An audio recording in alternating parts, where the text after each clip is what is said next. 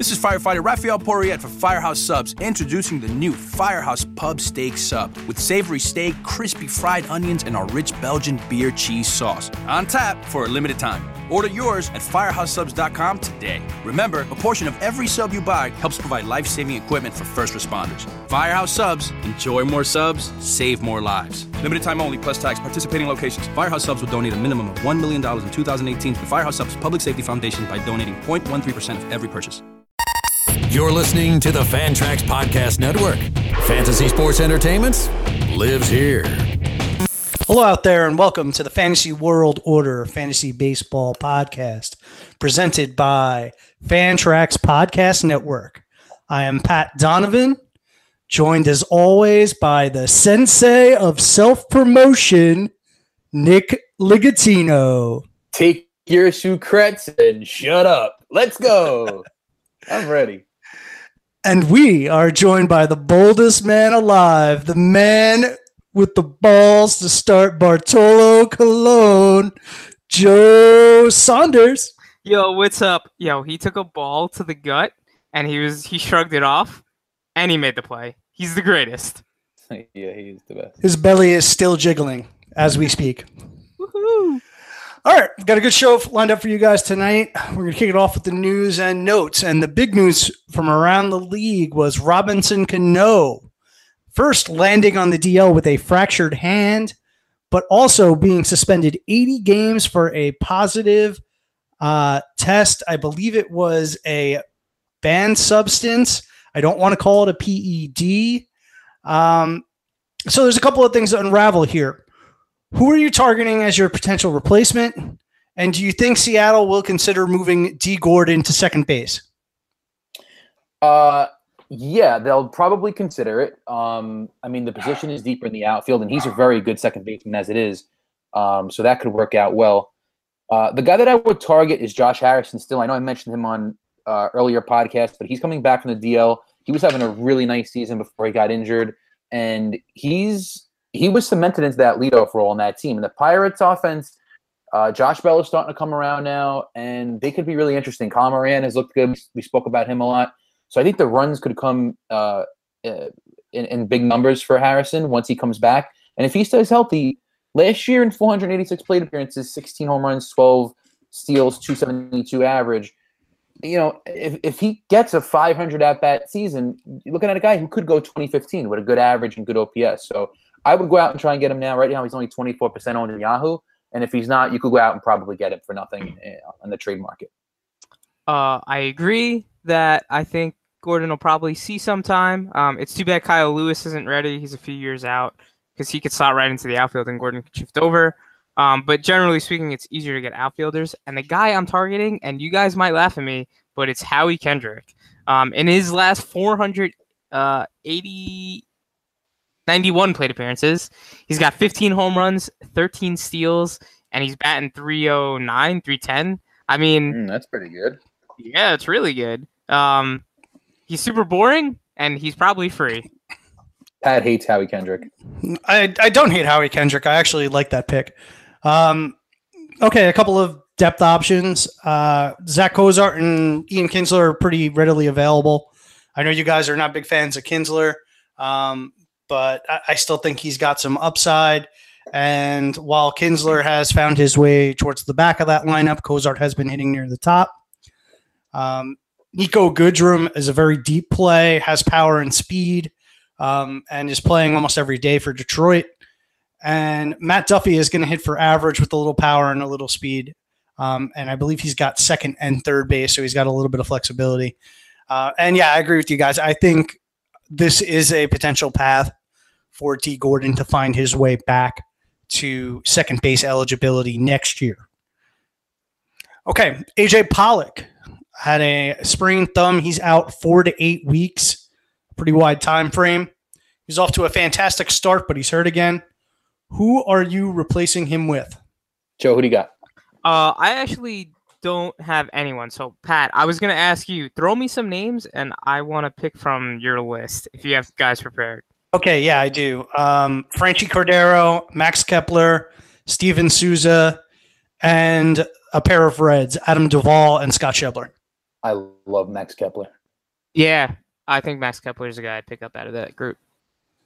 I would rank Franchy number one, but that's because I have a poster of Franchy Cordero on my wall, and Yeah, I Fran- and I do think that he's the best, uh, you know, replica of Pollock's power and speed skills among that group.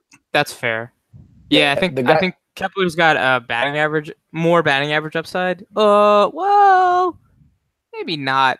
Yeah, he's probably safer than Franchy, but yeah, Franchy's got the pop and speed. Um, I hate to sound like a broken record, but I'm going to bring up Aaron Hicks right now. The percentage ownership is way down at 34%, and he's going to snap out of it soon. He's been pretty cold most of the year, um, but he's still getting on base, and he's seeing that leadoff spot when they give Gardner rest. Um, you know, he's a guy who gets has pretty good power and speed, and you know he can, can hit for good average and OPS. So I would go out and target Hicks while the, the percentage is low, because once he gets hot and he's on that Yankee team, it's going to shoot up. Yo, you just made up a word, What? and I actually like it. Percentership. Oh, percentage. it's pretty good. Yeah, not bad, not bad. it's really not a word. It seems like it would be a word. Percentage chip. Okay. All right. Keynan Middleton uh, looks to be done for the year with UCL damage. Um, but even when he came back from a prior stint on the DL, he wasn't receiving the save chances for one reason or another. Is Jim Johnson the guy uh, as we expected? Yes. It was inevitable. Yeah, it was eventually going to happen. But this is definitely a situation where if they stay competitive, they're going to trade for, uh, you know, like a Kelvin Herrera or a Raisel Iglesias, or if a Colome gets right, maybe Zach Britton if he comes back and looks good, right? This is the Angels have got to do something at that at that Yeah. spot. They can't roll with Jim Johnson. Please go out and trade it for Dellin Betances. Get him off this team, please. Oh, yes. Take Wow, him. you sound Take him. just like a Yankee fan. Yep. Take him. But yeah, so uh, just just to add, right? Jim Johnson was a guy that we've been saying for weeks. He is the best pitcher in that bullpen. Um, No, no. I don't No, know no, if no, I no. agree with that. well, he's been No, the best pitcher said in the bullpen. Don't don't you put that voodoo on me. He's been Yeah, the best I pitcher in the bullpen. Yeah, I guess. Um, no, uh, what uh, what we've said, what I've said, I think Pat will share the same sentiment. Is that he has the most experience out of all those guys. All those guys have issues, whether it be injury in Bedrosian or inexperience in the other guys. Um, and that eventually this contending team is going to need a reliable source of saves, and he seems like the most reliable source when you look at the bunch, and would get that opportunity soon. I didn't base it on skill. Okay, Adrian Beltre on the DL again with the hamstring injury. He's going to be out two to three weeks. Who do you like as a potential replacement for Adrian Beltre? somehow, some way, I don't understand how it's possible, but Miguel Andujar's ownership right now is only 42%. Um, for anyone who, go ahead, Pat. You're you're getting out of control with the Yankees, dude. I, I, I am, like but, every answer is a Yankee. but You also missed a great opportunity to use percentership. the percentage is 42%. No, but listen, um, but listen, I, I get it. Yeah, I brought up the Yankees, and I always say I'm non-biased, but it seems like I'm being biased right now. but, but wait, but we can all agree that We have talked looks- about we have talked about three different players that are not on the Yankees, and you have found a way to bring the Yankees up on each one. And it was All your first well- thought. But we can all agree that the kid looks really good. He's getting the big hits. Uh, he's being patient at the plate. I don't. I, just like the I don't know that I agree with any of that, but that's that's okay. Okay, that is okay. Uh, another guy, Daniel, uh, Daniel, Danielle, Daniel Descalso. Uh, guy's got every eligibility on the field, and he's been playing really good right now. 861 OPS. He's been crushing it over the last month. The last two weeks, 1.084 OPS. Uh, he seems to just getting be getting better and better as the days go on. Uh, he's another guy I would target, especially because of the eligibility. Makes him sexy. Danny Descalso is actually interesting. So um, Mhm. I've been watching a lot of the Diamondbacks, right? Because I'm a Goldie owner and I've just been killing myself. But so I've been watching a lot of the D-backs games, and he's had some pretty darn good at bats. So I like that call. Um, another one uh, who's Pat's boy, who's he's mentioned a lot on this podcast, is Colin Moran. He's kind of still holding his own. Um, you know, the power power's kind of slowed up since his little burst at the beginning, but he's still handling the bat well in batting average, and he's getting walks at a good clip with a solid on base percentage. So Colin Moran's a good good name that I throw out there. He, he's going to be really good. Yeah, th- uh, that's the first name on my list, Joe, as you know you rightfully predicted. Um, yeah, to me, every time I see him swing the bat, I have no doubt that there's going to be some power to come when the weather gets Yeah, warmer. Um, I like him a lot. Carlos Villanueva is another guy um, who's cooled, but he might be available. I believe that he hit a bomb um, either yesterday or today. Um, I don't think they played today, so I don't want to say it was yesterday. Um, and Wilmer Flores is in line for an increased amount of playing time with Todd Frazier uh, currently on the shelf as well. So those are two names that I might target in deeper leagues. Adam Wainwright is back on the DL. Uh, Jack Flaherty was called up, pitched last night, pitched relatively well.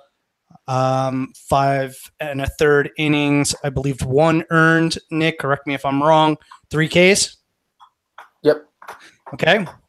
So is this finally the opening for Flaherty to get his extended look? And what is the deal with Alex Reyes looming?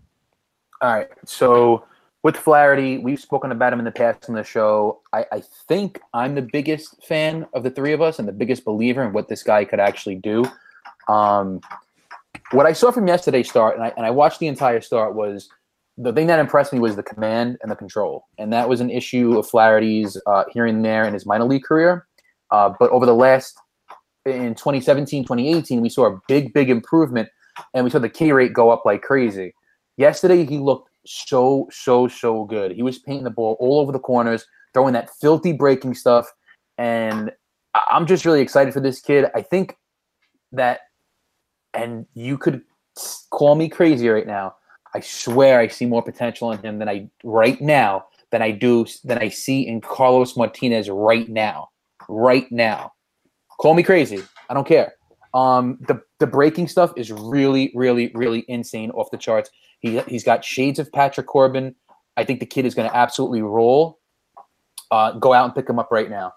Uh, as far as Alex Reyes, um, yeah, now that Wainwright is hurt, the path becomes a little more clear. But like, I think I'm sticking to my guns here. I think that he remains in the pen for a while.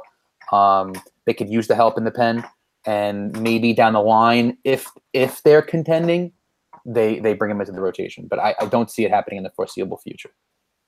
Yeah, so um, I think the fantasy community at large, especially uh, with the headlines that have been posted, are going to be enamored by the fact that Reyes started in uh, A ball and through five innings, he struck out 12, right? So that sounds really gaudy. He was hitting triple digits, all nice and good.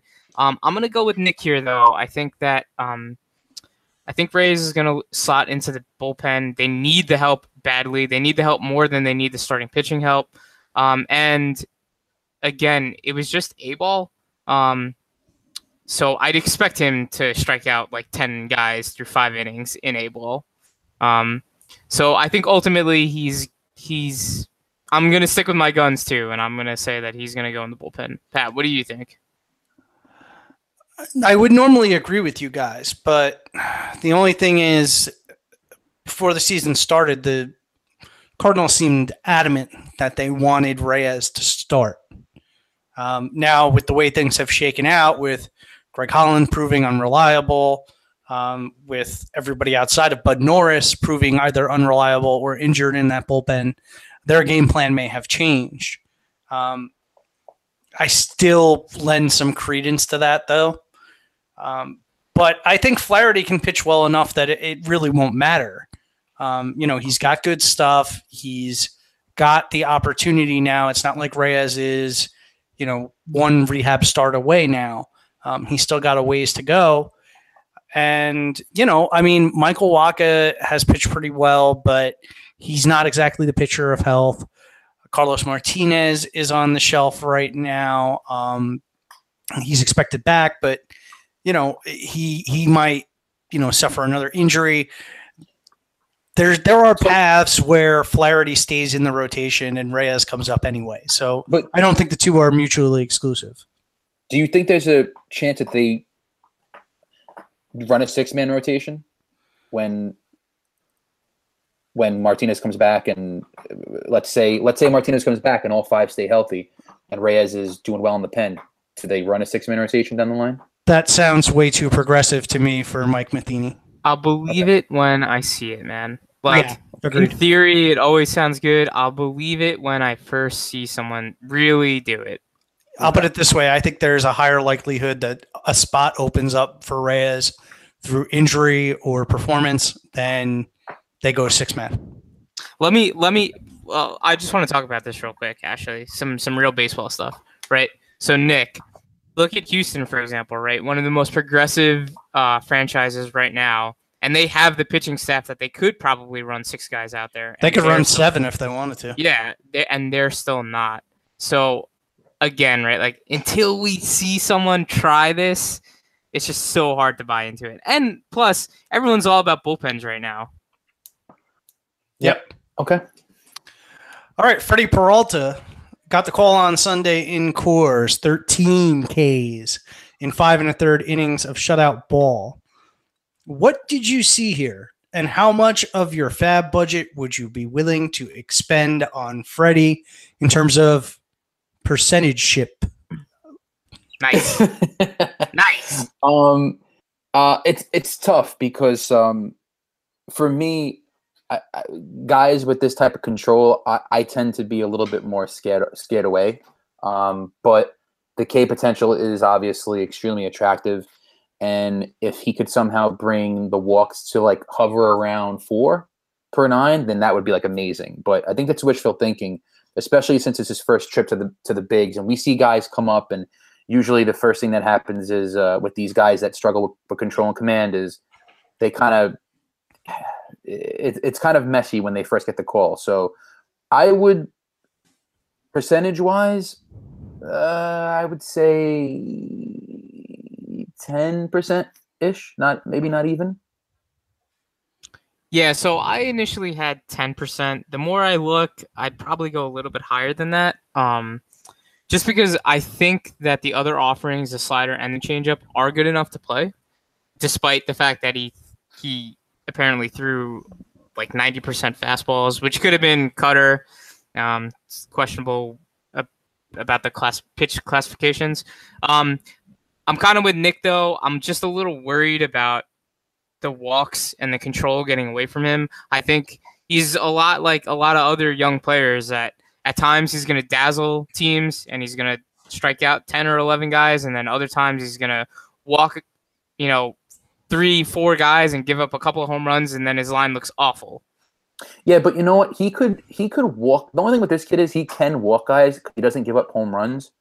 Um, I, yeah I but it's know. Going to I- happen and when you have so much when you have so much traffic on the base paths i mean you get into tough situations you got to pitch from know, the stretch all the time A ton of ground balls. I, I don't know. I, I mean, I'm intrigued by him, but Nick, that is a good point about the homer suppression in the minors. And it's especially good because we need to recall that Milwaukee's minor league affiliate is in Colorado Springs, which is, of course, a notorious hitter's park. So if he was able to suppress homers there, he might actually have the talent for it. And, you know, that can help a guy who's got um, some walk issues and some control issues avoid those big blowups. I mean, if I needed the pitcher, I could go around 15%, but I'm, I, I think, well, I mean, in, in all likelihood, the FAAB has run. So, and, and I don't think that 15% was probably enough to get it done. And in the event that you're in a weekly league and the FAAB didn't run yet, I don't know that 15% will be enough to get it done. Um, 90% fastballs. It's a bunch of different versions of that same pitch. Um, you know, he had some that cut, some that rose, but it, it was it was all a lot of the same um, type of pitch, and it's, it sort of reminded me of Lance Lynn. Um, You know, I heard Bartolo Colon comps, but Lynn sort of does this with his fastball, and it's, it's he pitches it. You know, he, he pitches it harder. He pitches it at a you know a sitting velocity. He takes a little bit off, not enough that it's a changeup, but it's enough to to fool hitters sometimes, or to get enough movement on the pitch that he can get the ground balls. Um, you know, whereas Bartolo kind of Bartolo doesn't have the command of the pitch, like he's throwing it at the center of the zone and letting the natural movement take it out. I don't think that's the case with Peralta. Um, he, as Joe mentioned, he apparently has a slider as well, which is supposed to have good shape uh, and questionable command. Um, you know, in terms of where he is in terms of the rookie class, I think he's towards the back. Um, you know, of the young pitchers that have come up. What do you guys think of that? Yeah, I think I'd rather have Soroka, Kingham, that group all ahead of him still. Yeah. Okay. And the K does, upside is the K upside is extremely intriguing though. Does Jordan Lyles outing yesterday versus the Rockies throw shade on Peralta? And which do you prefer between Lyles and Peralta? Lyles. Lyles. Yeah, I, I, like Lyles too. And let me just elaborate, and you guys can let me know if you guys agree. Um, he's he's actually doing something a little bit different. Yeah, that's why I like him. He's throwing the four seamer, and he's basically scrapped the sinker, and I think that explains the increased effectiveness of his secondary stuff. Uh, I've seen a lot of people kind of brush him off because the velocity boost was more in the bullpen than when he started, but he's still throwing around 93, which is more than enough. Uh, so you give him the greater variety of pitches. You give him the park. You give him the fact that he's doing something different, which is resulting in better results. Um, and the fact that he's probably going to cost less than Peralta. Uh, you know, I don't think that there was a huge market for Lyles like there was for Peralta. Do you guys yeah, agree with I that? And he doesn't walk guys, which is nice. Yeah, yeah, right. And it's all about pitch mix, right? Because he's been up to he's been up to like the 35% fastball four seamer usage in in his past, right? But he was using the sinker and he wasn't using really the curveball as much. Now, right, in 2017 he was using the curveball a lot, but he was still using the sinker. Now he's worked himself over again and now it's just curveball fastball and I think that's the combo that's going to work.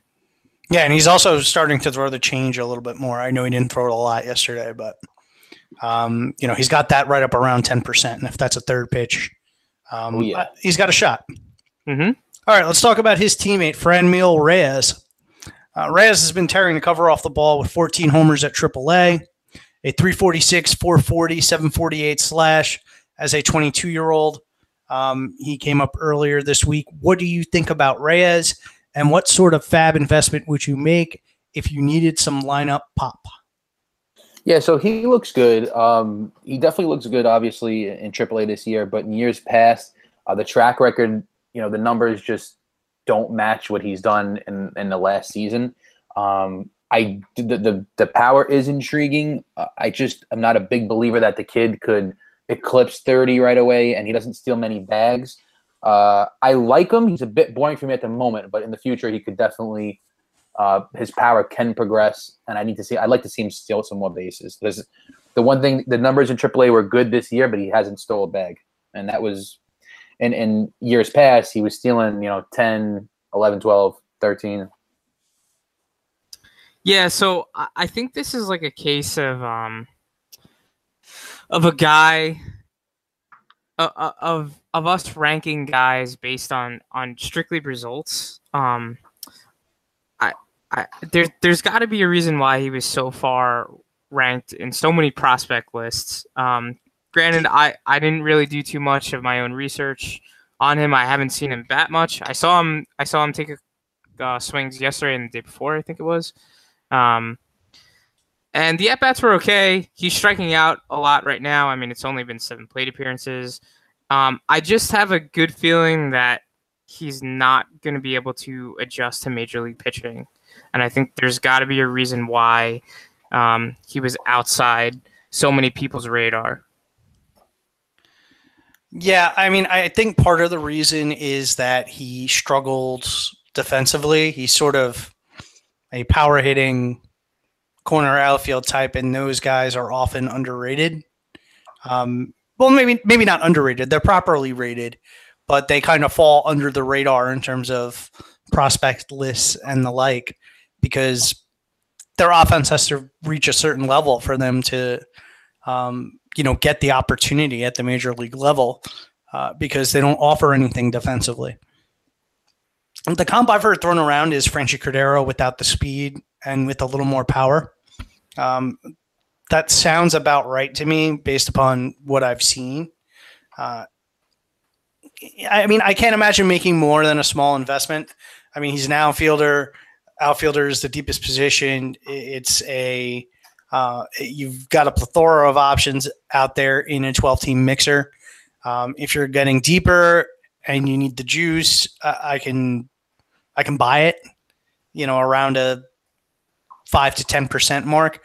But again, I think um, although this guy didn't have the um, the fanfare prior to the season, I think there was enough buzz about him coming up that you'll probably find yourself outbid at that level. And I don't know that that's the worst thing in the world because I think that there's going to be um, better opportunities ahead, and I'd rather save the money for those opportunities. Okay, let's move it to a segment where we are calling overlooked versus the potentially overhyped. And our first overlooked candidate is first baseman Hanley Ramirez. Joe, tell me what you've seen from Hanley at this point. Yeah, so Hanley's cooled off a bit um, after his hot start, but I was actually watching the game yesterday, um, and he took some good cuts and he had some good at bats. Um, and I'd actually take him over Bell the rest of the season, which I know you guys probably won't. Um, but just based on the fact that he's in the far superior lineup, um, so far Hanley hasn't beaten barrels uh, per plate appearance, and the 135 ISO on Bell isn't looking particularly too hot right now. I know we all like the approach generally with Bell, but at some point it's got to start clicking. Um, I don't know when that's going to happen. So I, I think the concern with Hanley was the shoulder, um, and it's looked okay. I just want to catch the listeners up. Josh Bell is our potentially overhyped. Oh yeah, sorry about that. No problem. uh, Nick, what do you think about Hanley and Bell? Yeah, so I mean, listen, Hanley's a guy that uh, right before our draft, we we spoke about guys that creeped up our rankings, and I was like, man, Hanley, like you know, he's going to be in a good part of that lineup. You've got a ton of guys who get on base, and uh, even if he struggles and he let's let's say he gets injured, which is always a question mark with him, and he only plays 130 games, he's still going to accumulate really really good counting stats. Um, because he's not going to hit for low average. He's going to hit the ball over the field. Last year he played through injury and he still hit 20 plus home runs. I know the average was down, the OBP was down, but it wasn't. It really wasn't a bad season, and he was injured the whole season. He played through injury all year last year.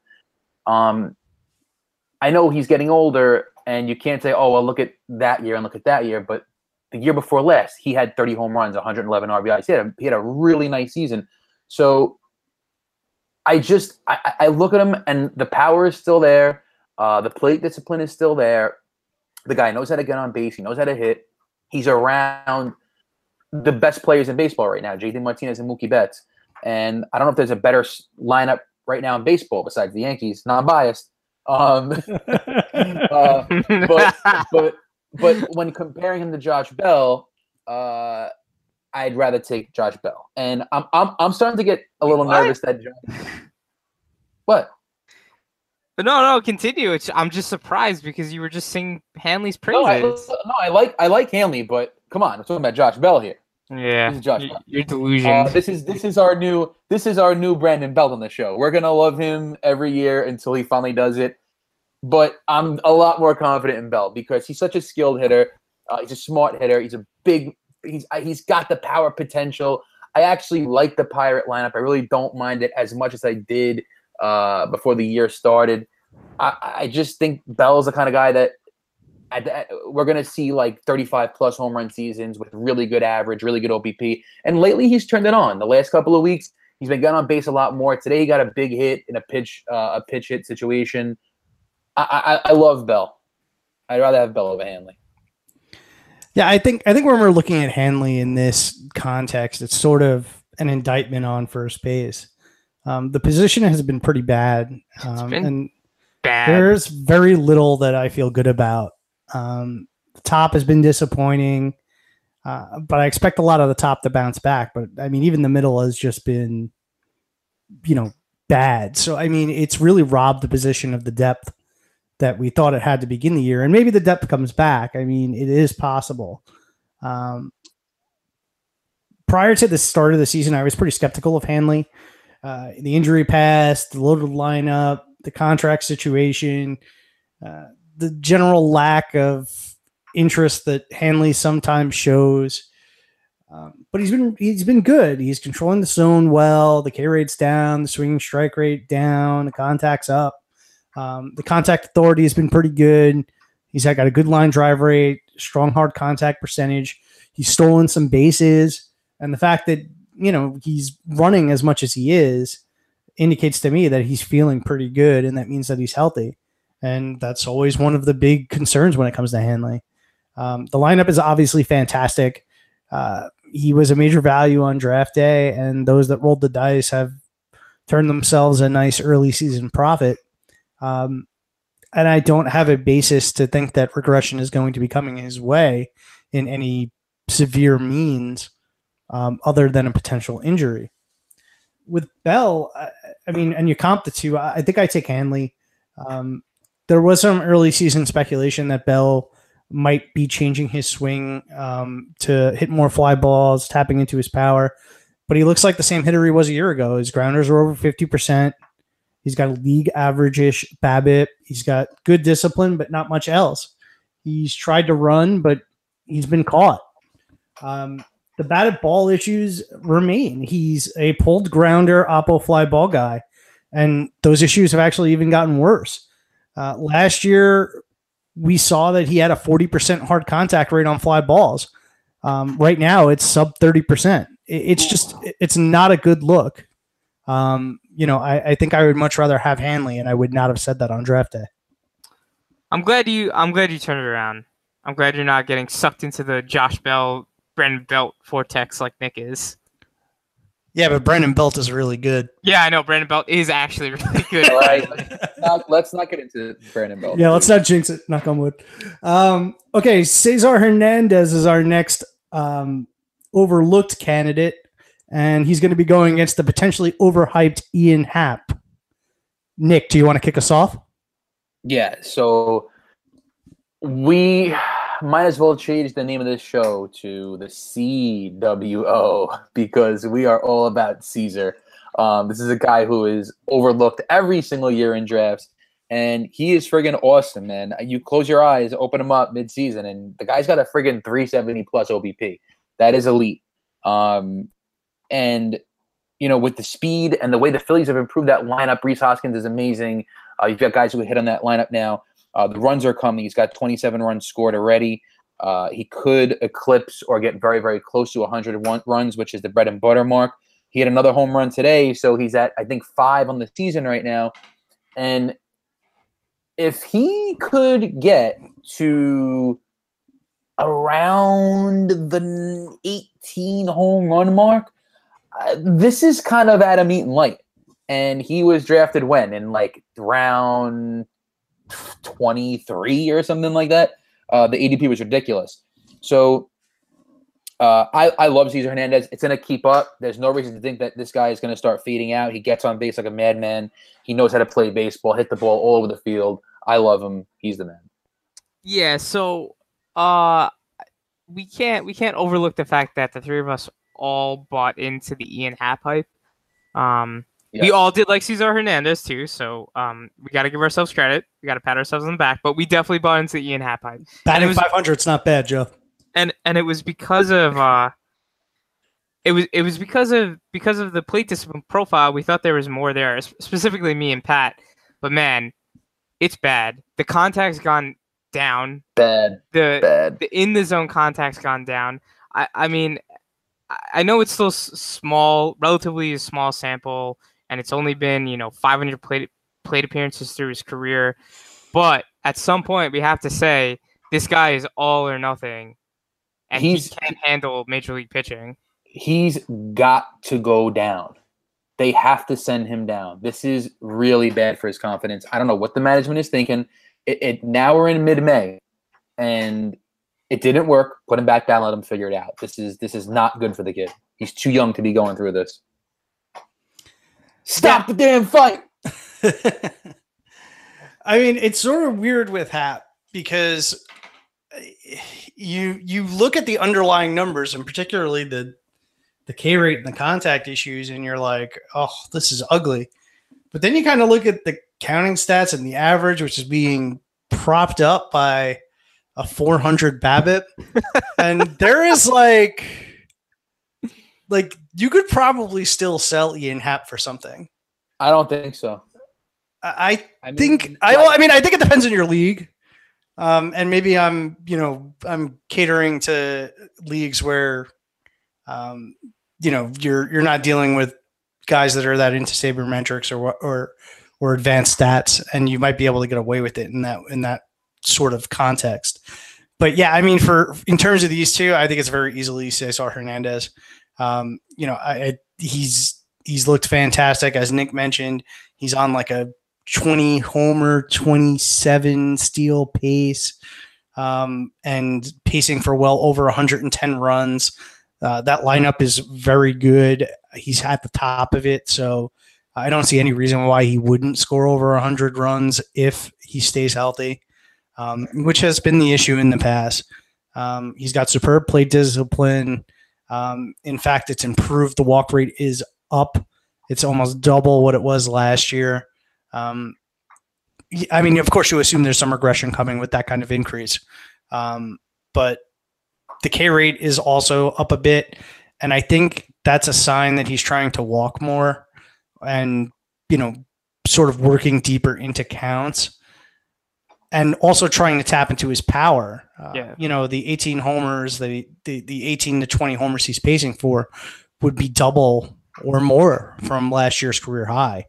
Um, and the theory bears itself out if you dig deeper. The O swing is sub 20%. The swing percentage is at an all time low. His contact is down a bit. And to me, that's a sign that he's swinging harder at good pitches. Um, the hard contact percentage is at 33%. The previous career high was 26%. His soft contact percentage is also at his career low. So he, he's trying to hit the ball harder, and that's resulted in an increased power pace. And if he continues to do that, I expect that he's going to hit a new power ceiling this year. Okay, let's move it to third base. And let's talk about the overlooked Ryan Healy versus the potentially overhyped Miguel Andujar. Nick, what happens? um, well, does someone want to start on Healy first? Yeah, sure. I'll actually go first this time. Um, so, for those that invested and held on despite the injury that he suffered in spring training, uh, Healy has rewarded you with um, an excellent power streak uh, in a small sample size. Uh, the strikeout rate is down. He still doesn't walk. Um, he's been hitting towards the back end of that lineup, but with Cano out, I expect him to rise up a little bit, probably hit fifth or sixth. Um, the swing is really nice, geared towards line drives, uh, which will keep the BABIP high and has enough lift to get the power. Uh, the pull percentage at 48.5%, up from last year, plus the hard contact is where the power is going to come from. Um, despite the walk rate not reflecting it, Healy's been more selective at the dish. His O swing is down, which is good because he's crushing in the zone. Um, the test will come when pitchers start to throw him more outside the zone, whether he'll have the discipline to be able to take a walk, get that walk rate up around 70%, or if he's going to swing at bad pitches and that's going to crater him. Um, with respect to Andujar, I- I'm taking Healy. Um, I think the luster has wore off Andujar a little bit.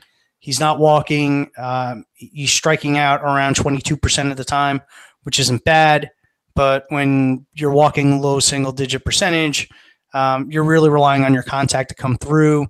The contact profile hasn't been great. Lots of grounders. The authority is a mixed bag. Um, he he's also hitting in the bottom third of the lineup. Um, he's been hitting mostly seventh recently, but Gleyber Torres is hitting the cover off the ball. I think he might rise above him, and uh, I, I, just I, I just think I would I would rather have Healy because uh, Healy's got the shot to move up, and although that Mariners lineup isn't the Yankees lineup, it is very good. Um, so I, I I think that the volume plus the opportunity and, and plus, you know, Healy has had some major league track record of success. Andujar came up, was red hot, and has cooled since. And you know that Yankee team is very deep. If he, if if he falls further off, I don't know that they won't hesitate to send him back down and call back up Drury or put Walker into the lineup in his place. Uh, yeah. So I'll, I'll start with the Andujar. Um, first of all, Shocker. in regards, in what'd you say, Joe? I said shocker. Um, in regards to the walk rate, I know it's low single digit right now, but I think that's going to go up. Uh, you look at that number in years past, and he's hovered around like just over five percent, whether it be six, seven, which isn't a bad number. It's a lot more healthy than uh, two. I think he's at right now, or two point something. yeah, he was at two Um, point something. Yeah, so I, I expect that number to go up. Um, and what I've seen from Andujar is he's got a major, major power swing. I think the pop potential for him is through the roof. Uh, and I know that another negative that you brought up was that he's batting at the end of the Yankee lineup, but if you're anywhere in the Yankee lineup, you're going to produce. It, it's, a, it's a stacked lineup one through nine. Greg Bird is coming back uh, probably this week or next week. Once he comes back, it's another guy who could hit for pop. Um, and Andujar's advance looked really good. Right now, he's got 35% uh, hard contact, but a 90.54 average exit velo, uh, which is really nice. Um, and he's been getting all the big hits for the Yankees. I'm a fan of him. I think he's going to be awesome as the year rolls along. Uh, Ryan Healy was a guy that we, I think we all liked coming up. Uh, just you know, a really smart hitter in the minors. Uh, didn't quite pan out in Oakland, but uh, now he's hitting his stride, and uh, I'm a fan of Healy's as well. I definitely rather have Andujar. I think the ceiling is higher, but Healy's a guy that I like, and he won't hurt you in any particular category. Uh, category. He's a nice. He has a nice safe floor, unless he gets hurt, obviously. So I'll kind of split the difference and go the cheaper out here, but I still think they're both hold guys. Um, I, I agree with Pat that I think that Andujar um could theoretically get sent down, especially considering how well Torres is hitting the ball, as Pat mentioned. Um, and there's Drury and Walker lurking, right? So those are all real possibilities. But with that said, um, all the changes that Healy's making uh, look really good. Pat, you highlighted most of them, so I won't repeat that. Um, at the same time, to add a little bit, both Healy and Andujar, Nick, you mentioned exit velo, but they're both um, in the top 85 of barrels per plate appearance, which is good. So um, when they're both making contact, they're both making good, solid contact. Um, I think the the price that you invested in Healy probably was fairly minimal, so you'd want to hold on. And Andujar too. I mean, if he gets to a hot streak, it is Yankee Stadium after all. So if he gets on a hot streak, um, you know, he could have he could string together a couple of good weeks, and then all this is forgotten. So, He, he could be MVD. ouch. Shots fired? nah, we love you, Andy. Yeah, we love you, Andy. And that's and that's really a shot at Nick, not Andy. uh, all right, so Joe, uh, gun to your head. Which one do you prefer? uh, Healy because he's got more experience. Okay. All right, our next pair: the overlooked Eduardo Escobar, or the potentially overhyped Scott Kingery. Was was Eduardo Escobar really that overlooked? Was he like undrafted this year going into drafts? Yeah. In in most mixed leagues, certainly. Yeah, and we've been preaching his name since like week two. Well, I haven't been preaching his name. Maybe you have, so you could tell the you could start then with him. Yeah, yeah. Nick hasn't been mentioning him because he doesn't play for the New York Yankees. Shut up. Yeah, so uh right, he's in the top 85 barrels per batted ball event. Good check mark. Um playing time, which was kind of the big issue coming in, but he's got that check mark. Um there's going to be some batting average regression as he's not really a 330 BABIP guy, but he's just a good solid fantasy shortstop who doesn't hurt you anywhere. Um Kingery on the other hand is bound to have his ups and downs as he's a rookie hitter, as we all know. Um he really didn't need much more seasoning in the minors, so he's just going to have to make adjustments against the more advanced big league pitching. Um, I don't know if he'll figure it out this year. Um, like Joey Gallo, though, Kingery has a little bit of a K percentage improvement after a second time through a level. So this might be a sort of thing that Kingery kind of just struggles this year and has to figure things out, and then next year is a great buy candidate. Yeah, I So- share that. Oh, go ahead. Go ahead. Okay, No, no, yeah, ahead, I, I, I share in that analysis, I, especially when it comes to Kingery. Um, you know, I I think that this is one where you sort of have to couch it um, as I think I prefer Escobar this year, um, but that doesn't mean I'm out on Kingery in the long term.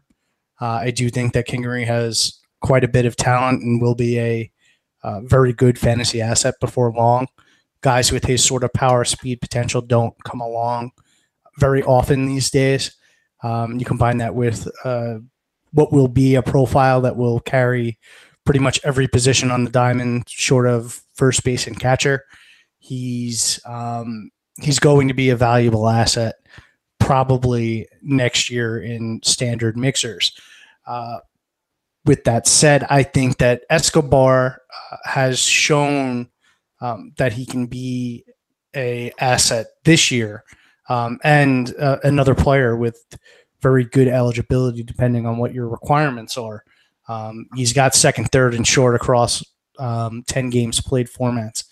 Uh, he's a bat that's going to pace to about low 20s power, kick in five, six steals, and hit for a pretty decent average. The um, the play discipline isn't great, but I can live with that at short in particular. He's hitting the ball very hard with a ton of line drives and then also fly balls to boot. The line drives will help correct any kind of BABIP issues that come with the fly balls. The power is not a joke. Um,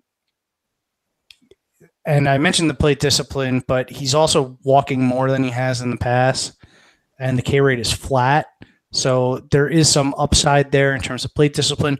Plus, he's hitting in the middle of a pretty good lineup overall in terms of overall talent. I know they aren't off to the best start, but he's going to get opportunities and he's going to hit right around fifth or sixth. That makes him a pretty good source for RBIs.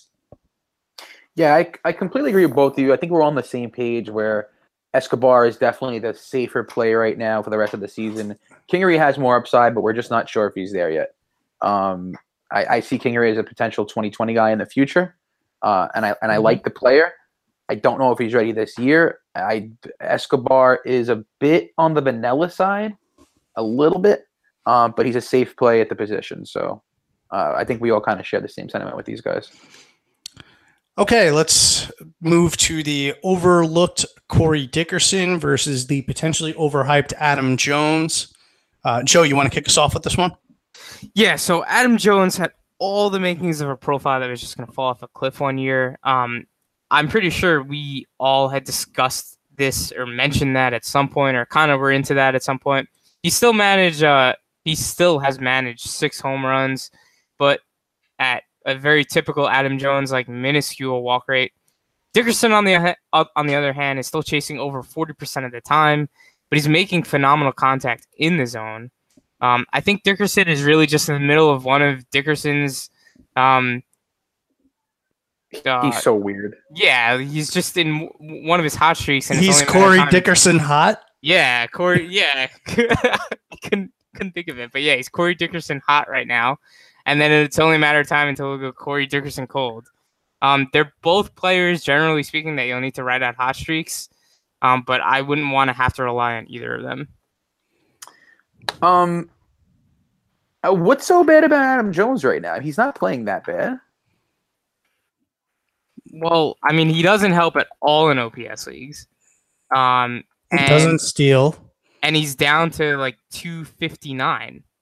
I, I know, but the, that numbers- lineup is terrible. The lineup's terrible. Yeah, I mean, he might, The he might like, dude, he might scratch like 140 combined runs and RBIs. That's if he's like lucky.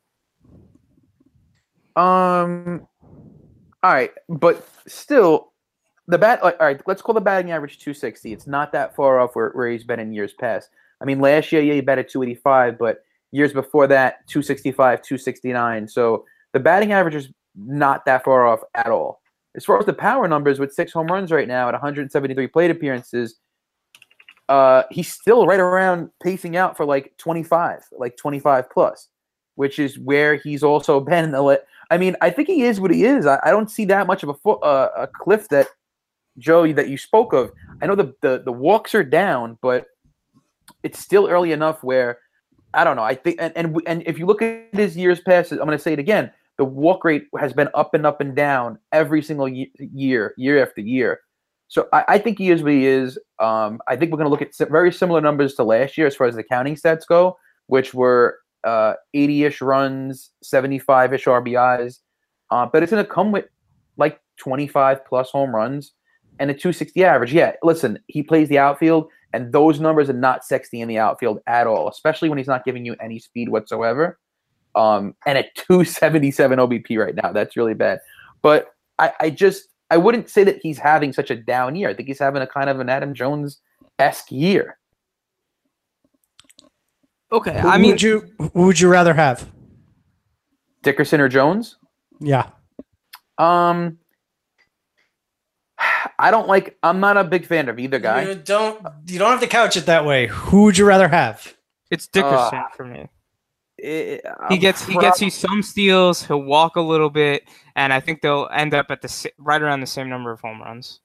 Yeah, I guess I'll go with Dickerson just because I like the team better. And Uh, and the Dickerson, only- despite still chasing a shit ton, right? So the the K percentage is likely going to go up. At least he's making improvements, right? In the contact. I mean, he's making like legitimate improvements in the contact. Yeah, and he's still young. Like he's only 28, so the improvements may stick. You know. Yeah, I'm taking Dickerson. Like, and I, I'm not even sure it's that close. Um, the K rate is You way like that. down. It is way down, but it's definitely not going to stay Way way down. Well, I don't know.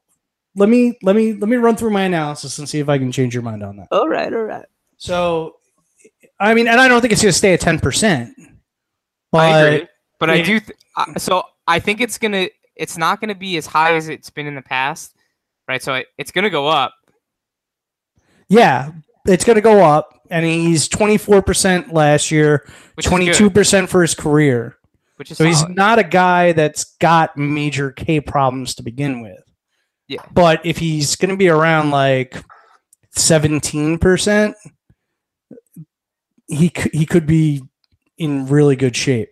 Um really good. his BABIP right now is in line with his career average. He's got lots of line drives, 30 percent plus, uh, an all fields approach. He's running again, which Joe hinted at. He's got three steals. Um, the question is going to be whether he can keep the contact up. Now he's always shown really good bat the ball skills. Uh, it's why he's been able to survive with that outside the zone swing percentage of 40 plus percent throughout his whole career. Um, to me, that normally makes a player an extremely volatile asset because swings outside the zone are normally lower contact rate and often result in worse contact. But Dickerson has the ability to hit pitches outside the zone. He's always done it. And he's been above average at that for his entire career. What really matters is that Dickerson really struggled versus fastballs last year and historically has had some issues with the pitch. But this year he's been hitting them really well. If that keeps up and he can hit the pitches inside the strike zone like he currently is, which is probably directly correlated because Yeah. the fastballs are going to be in the zone. He's going to be a major value from when he was drafted. Um, you know, he's going to be like a 280 plus hitter with high 20s homers. If he gets up around 10 steals and he's hitting in the middle of that lineup, he's going to be a very nice piece. He's going to return value based on where he was. Whereas, and I think this is the point with Adam Jones. Adam Jones is still being drafted like as like a top 35, 40 outfielder. Was he really? Yeah, he's not going to return that value. Well, name power. Yeah, So, well, that's, Nick- what, that's what ends up happening. Nick, it was it was Dickerson, right? You you you chose Dickerson over Jones. Yeah, I'm taking Dickerson. Just I'm taking him because of age on the team. That's it. Okay, let's move it to the overlooked Mitch Haniger versus the potentially overhyped Christian Yelich. Pat, you have to take this one. Yeah. Okay, I will. I will kick it off, and I will talk about Mitch Haniger. Um, the power stroke has cooled a little bit, but he's still hitting and has started running. He's got three steals now. The hard contact rate is floating around forty percent. He's still posting a solid walk rate. The BABIP at 326 is below where it was last year and just above his career average. Um, I mean, if you split it up over three seasons, we've got about 30, we've got about 700 plate appearances of Mitch Haniger. That's resulted in 31 homers, eight steals, 275, 352, 495. Um, I think Mitch is very much for real. I would not be shocked if that's the line we end up with for the full season. You know, 31 homers, right around eight to 10 steals, and a 275 average. Um, maybe, you know, maybe even a little bit better than that, considering the fact that last year, um, and and that makes up a large portion of that sample. He was hurt, um, and you know he was coming back from the injury. I I suspect that he was rushing back because he wasn't the same player. Um, he's also been batting sixth a lot with the a, a lot, but with the injury slash suspension to Cano, um, he's going to be batting more in the five or three hole. Um, the counting stats are already rock solid with a 200 run plus RBI pace. I expect that will get a little bit better based upon the lineup spot improvement. Uh, I still think the projection systems are a little light on the batting average. Uh, I'm going to take the 700 plate appearance sample and say that he's a 320 BABIP guy, true talent. Um, they project him right around 300. Um, and when you compare him to Yelich, I mean, Yelich's numbers are a little suppressed by the injury that he suffered, but full season he's pacing out to right around 15 to 17 homers, 10 steals, and he's hitting 287. It's very, um, very Yelich like. Yeah. Yelich is who we thought he is. Yeah, there hasn't been the fly ball increase we thought might come with arriving in Milwaukee. Um, the ground ball fly ball rate has flatlined um, it's not even improving like it has in years past. He's at 2.25. The hard contact percentage is still very good, um, but without more balls in the air, I'm not sure it matters. Um, it's tough to predict beyond a 20 homer mark. So if you give him 20 homers, 10 steals um, for the full season with a 285 batting average, that's probably below what Haniger is going to give you. Um, I, I certainly think that Yelich has the higher floor um, overall. So, I mean, if this is a floor versus upside comparison and you need the floor, I take Yelich. But I mean, if I'm looking for upside, uh, I think I'm taking Mitch Haniger. Yeah. So I think that right now Yelich is like a really, really good buy low, even though he's not playing that bad because he was going so high in drafts this year. This is a guy who was getting drafted sometimes in the third round. Mostly, I think his ADP was like in the high 40s, low 50s. Pat, correct me if I'm wrong. Yeah, that's probably about accurate. And he was probably sneaking into the top 40 around the end. And everybody was on this, and everybody was on this thing that you know the change of ballparks, which obviously there's a big difference uh, between Miami and Milwaukee. That he's going to hit for more power to this, that, and the other thing. It's a great lineup. This blah blah blah blah blah blah blah. But the numbers have stayed the same. I think the person that paid, uh, you know, who made that big investment on Yelich is starting to panic that he's not going to be this breakout player and that he's going to be 18, 16. Um, so I think he could be had pretty cheap right now. I, I, don't I don't know if you guys feel the same way, but I mean I'm targeting in some him in some leagues. I think that like Pat mentioned, the, the injury, the oblique injury definitely saps power, but maybe as the year goes on, that injury wears off and he gets fully healthy and he starts hitting them out. I think it's. I still think it's going to come for Yelich. Uh, I feel like he's going to have a monster second half. I, it's just a gut feeling, um, and I, am buying. I'm buying in all formats. I love the player. As far as Haniger goes, you guys hear me mention OBP a lot. That's like the first thing I look at when I look at a player. OBP walks and he's that guy. I mean, you look at his uh, resume from now until when he was in triple uh, in single A. He gets on base, he walks, he's a smart hitter. Uh, I like all those things. It's the reason why I like Scooter Gennett, and he turned his swing into power with Haniger. I think we're seeing the same thing. Although he ha- kind of always has had the power, now that he has a real role and that he's healthy, I, I think sky's the limit. Um, I think he's a guy that could get to 35 plus home runs. It's going to come with a really, really good, healthy 350 plus OBP. The walks, he doesn't strike out much. Uh, it's going to come with good RBIs.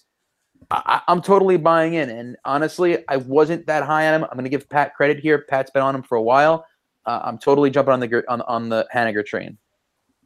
So you mentioned getting Yelich on the cheap. Um, yeah. I've got two for you. Two two trades for you. So mm-hmm. the first is they're they're both multiplayer deals. So so bear with me. But the first is Yelich and Lester. Mm-hmm. Yelich and Lester for Paxton and Gallo. Oh, uh, ooh. Let's go batting average league first. Batting average league. I still, still, I still think I want Paxton and Gallo. Yeah, I still want Paxton Gallo. Okay, I, I thought that might change things, but I actually agree with you guys. So it's Paxton and Gallo no matter what. But I think, I think the Paxton Lester gap is so significant that it sways me in either in either scenario. I, I agree, right? But I think that the point of bringing up this trade is that Yelich isn't going to come cheaply, right? So this the second deal is Yelich. This is a kind of like a, a very Nick deal, but Yelich, Clippard, and Arrieta for Charlie Blackmon. Oh no, I want Blackmon. Yeah, um, I do. Arrieta, uh, you know what? Nah, Arrieta, I probably I, want Blackmon. Yeah, I want Blackmon. He's the best player in the deal. Well, yeah, was the third guy in that deal? It was Black uh, Arrieta. Clippard. Clippard. No, he's it's a throw-in. Yeah. But I, but but again, right? So the point is, Nick, is that um, he's still pretty expensive, and owners owners that paid up for him want the return that they paid up for him for. I think. Yeah. Yep. And uh, I'm, I'm Pat. I'm curious. I'm. We should have put Ozuna on this list tonight. I know we're going off topic, but Marcelo or uh, Roberto. Marcel. Uh, so I just want to pause for a second.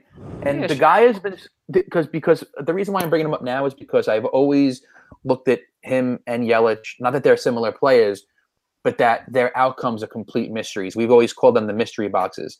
And at this point, Ozuna is not looking any better. In fact, he is getting worse and worse and worse by the day. So this is obviously a really nice buying opportunity for Ozuna. Are you guys buying that? he's going to turn it around? Like, how? What have you seen from Ozuna? Because what I see is he is lost at the plate. Okay, and so I'm kind of at the point now where I, I was an Ozuna lover, and I was like, I'm gonna buy, I'm gonna buy, and now I'm like, I don't even know if I want any part of this guy. Okay, so uh, let me let me let me chime in here, right? Because in 2016, right in our home league, I owned Ozuna when he had like a mini ish breakout, right? Um, sort of. Um, and I had the opportunity to keep him very inexpensive, inexpensively, right? And I decided to forego that. Probably a foolish mistake, right? Because in 17 he, he really broke out. But with that said, man, like he, I don't know what it is, but like, I I really do think that Barry Bonds like invigorated his career, and without having him, he's just lost. I, I know hmm. it's like super like it's super anecdotal and not hard sciency, but um, I, I mean he is he is the original mystery box for a reason. Yeah, I'm still willing to buy on Ozuna. And the primary reason why I'm willing to buy is for a point that Nick made a couple of weeks ago, I think when we talked about Ozuna, which is he's really had one good full season. Uh, good is an understatement, though. It's an understatement. Well, it was okay. Well, it was like JD esque. Okay, it's you're like a JD Martinez. You're season. you're you're not seeing the forest for the trees right now. Go the ahead. point is, fine. That season was great, but it happened once. And the same way we've called him the mystery box is the same way everybody else is looking at him and saying, what is the deal with this guy? He should be better than he is. Like yeah. we were saying before last year. And because he only did it once, people don't have the level of confidence in him that they have in players that have done it on more than one occasion. You know, like a Paul Goldschmidt, for instance. Um, people are nervous about Ozuna, and I think unlike Yelich, you could get him pretty cheap, and because the acquisition costs I anticipate being relatively low, I- mean, I think it's a pretty good shot to take. So that's that's my question. Like, so like before we started the podcast, I was looking at his his advanced, like his O swing, Z, everything, Z swing, swing percentage, everything, swinging strike, and they're all right in line with last year. Like maybe just a bit higher, like a bit higher here and there, but they're all not. Nothing is far off at all. So the approach looks exactly the same. And after looking at it, I just can't figure out what's wrong. Well- Um, I, I, I watched. I, want to say I watched a lot of the Cardinals this year after because I, because I, I am a Jose Martinez owner. I have Jack Flaherty. I, I enjoy watching the Cardinals, and like I said, he just kind of looks completely lost at the plate right now. Um, so are my question is, are you guys buying low on Ozuna? Bottom line. And Joe, in, in the meantime, can you pull up some Ozuna trades? I'm just curious what's happening with him right now. Okay, so I'll, I'll pull up some trades, but I do want to add. I, I think I have somewhat of a reason, um, why he he's struggled so much, and despite um, despite some of the advanced stats looking pretty good. But let's run through the trades first. So Okay. um, all right, so I got Ozuna for Adam Eaton and Addison Russell. There's, by the way, there's a shit ton of Ozuna trades, so Yeah, everyone's sure. got the same idea that that we do. I So- want the Ozuna side of that. Ozuna s- for, for Eaton and Russell. Oh yeah, definitely Ozuna. That's what I mean. The price is low. What Okay. else do you have? Ozuna for Arrieta. See, that's a good trade. That's a perfect trade right now. I- I'd still rather have Ozuna, but I that's a think I'd rather have Ozuna. that's Okay. the line. I think Arrieta is a good line right now. Go Yeah, that is a good line.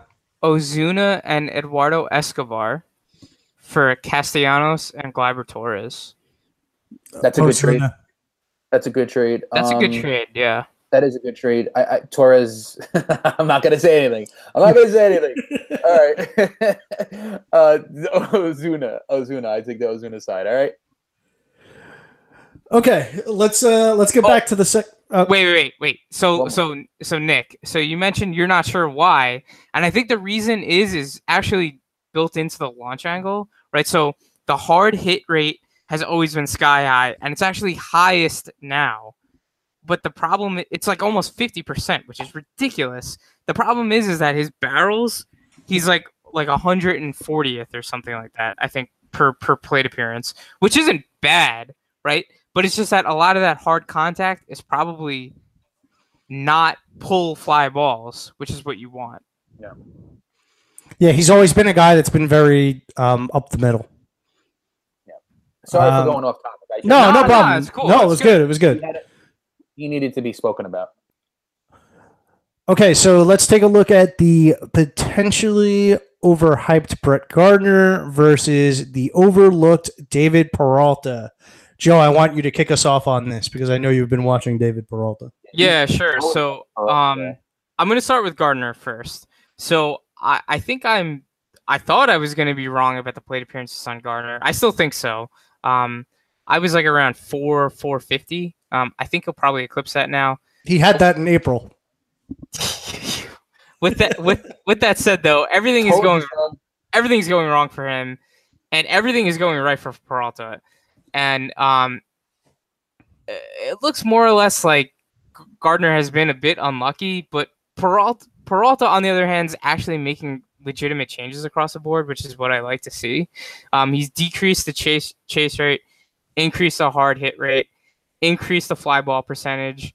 Um, and I think someone over in Arizona must whisper the same things to to Pollock as Peralta because he just looks he just looks really really dialed in right now, and he's healthy.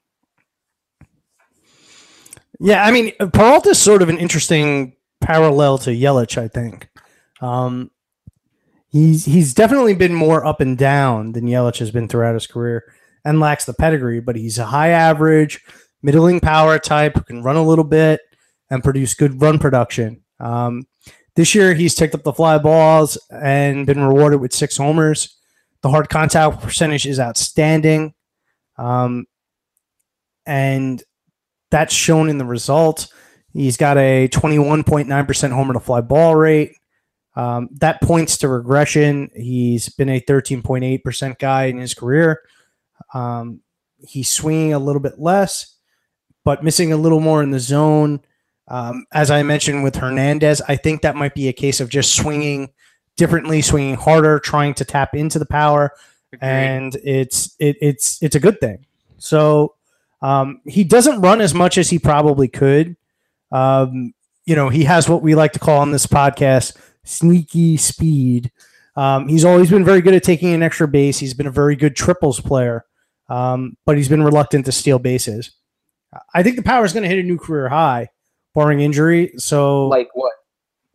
um, I think rest of the season, he's looking at 13, 14 homers, 295 steals. Um, so he's going to get up around 20 homers. Um, with, you know, I guess seven, eight steals and a really nice batting average, hitting at the top of a pretty good lineup. Which is almost quite literally what everyone paid for for Yelich. Yeah. So that comp Yeah. was actually really strong. Yeah, it's just it's been the consistency. Um, okay, and then when it comes to Gardner, I mean, I own Gardner. I think Nick and I were pretty vocal about our support for Gardner before the season began. Um, and you know, I've I've said it to you guys several times offline. I keep laughing about it. He's hitting 227, but he scored 32 runs. Full season, he's on a 120 run pace Um, and he hasn't hit. so what's going to happen but if he- he actually starts to hit? But somehow he has a 350 OBP. He's walking like exactly. crazy. He's walking like a madman. He's always been a player that's got very good um, discipline and understanding of the strike zone. Um, in terms of you know the the batting average, the line drive rate is a little down. The home to fly ball rate is way down. But it's Yankee Stadium. I mean, you're going to see some regression there for him in the positive sense. Um, the BABIP is a little low, but as Nick mentioned, he's walking plenty. The K percentage is not an issue. Um, I think it's just a slow start. Um, injury always works lurks for him, but you know, I he, do you you factored that into the cost that you paid? I don't know about that. I don't. I don't believe that. I, I, I'm sorry. I, I don't buy that at all. That injury. What do you mean injury always is lurking for Gardner? Like he gets dinged up here and there, but like he never misses a substantial amount of time. He did it one year, I think, when he broke his thumb slide into second. But other than that, he's been relatively healthy. He'll just miss games here and there and play through it. That's that's what I meant. Okay. Yeah, wait. Can, can I add? This is like a perfect topic because Nick, I wanted to ask you. Right, the last time he was seriously injured was in 16, and it sapped all his power. So, do you think that there's a potential that he might be dinged up right now No, that we don't know about? No, Okay, you haven't seen anything. No, he's having right now. His approach is very different than years past. He's not swinging. Uh, like right now, his swing percentage is thirty two point nine, and last year, the year before that, the last five years combined, it was at like thirty seven point two. So he's just not swinging it. He's being a lot more patient. He's not swinging it enough pitches. The O swing percentage is way down to 18.3%, where it was at 21 last year, 24 the year before that. Uh, so there's some type of change that he's made this year. I don't know what it is. It's not working. So uh, he may go back to his old ways and, and start being a little bit more aggressive at the plate if this doesn't work out. Regardless, he's still getting on base at 350 OBP, which uh, if you're if you're the Yankee manager, that's all you really care about is the OBP, getting him on base in front of Judge Stanton and, and company. Um, I I do like Gardner. I, I I've spoken recently recently about how I, I want Hicks at the top of the lineup, and Pat's like, "Oh, you don't like Gardner if you want Hicks there." I'm like, that argument is ridiculous. But we're not going to get into that right now. Um, go ahead, Pat. No, I was just going to say that you're you're you're mischaracterizing my my argument. My argument is So we're getting into it. yes, we're getting Yeah, into okay. it. My argument is that you can't you can't like both from a fantasy perspective Gardner's value is tied directly to him What do you hitting mean? leadoff. And wait, wait, and and I and I misspoke because you were saying, oh, Hicks Hicks is gonna hit leadoff. And if you're saying Hicks is going to hit leadoff, then you can't like Gardner from a fantasy perspective. and that is bullshit. It's not. All of Gardner's value is tied to hitting at the top of this lineup. How does he have lo- how does he have value hitting ninth in this lineup? All right. First of all, is he automatically going to get shifted to the ninth spot? No, that's no. Okay. So where Uh, are you number hitting? two. Seventh. I'm not. Listen. All I said was I'd rather see I'd rather see Hicks at leadoff. Okay. It's That's it's not a what you slender- said. Liar. What did I say? What did I say? I told you what you said. What did I say? You said that Gardner stinks and that Hicks is going to be hitting leadoff. hey, listen, listen. With with Hicks, all right. Listen, I, I Hicks is just I have a man crush on the guy. What I see from him, it's like 30-20 potential in the future. The guy looks amazing right now. He put on major muscle in the offseason. It hasn't panned out this year yet. I'd much rather see him batting leadoff right now than Gardner. All right, it's another power bat at the top of the lineup. You put Judge, he's a switch hitter. Have we have we talked about every player on the Yankees tonight? probably? Yo, what is going on, dude? Yeah, I'm I'm putting an end to this right now. Go ahead. Oh wait, what a surprise! Nick gave up on that real easy because the next guy we're going to talk about is his favorite player on the planet, the overlooked Sean Newcomb versus the potentially overhyped Kenta Maeda. Nick, tell us about Sean Newcomb.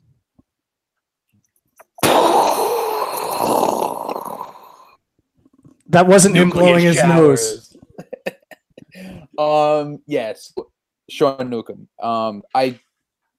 I've probably watched ninety five percent of his starts this year. Uh, one of my favorite young pitchers in baseball. I think I was the most vocal about him than any other uh, young pitcher in baseball this season. Um, yeah, so I'm really excited about the about the player. He has absolutely ridiculous breaking stuff. He has been unstoppable A- over the last month. I, I don't have his stats in front of me, which is I wish I did because they're insanely impressive. I believe he has a sub two ERA along with like a 1.05 ish whip. What? When do you Per- want? Uh, Uh, when? s- just pu- pull up like his last month, the last month, like his last like five starts. Type in arbitrary endpoint. All right. In May, he has a zero ERA through 19 innings. yeah, he's so good. Um, but yeah, listen, the command has been better, the control has been better, and what I've said with Newcomb is if he could find a little bit of improvement in those two categories, then he can be a really, really solid pitcher. I compliment to Robbie Wait, Robbie Ray with higher upside. Yo, every time. again. What? Oh, Yo, Wabi Way. Robbie Yo. Ray. Whenever I talk about Robbie Ray, turn into a woo baby.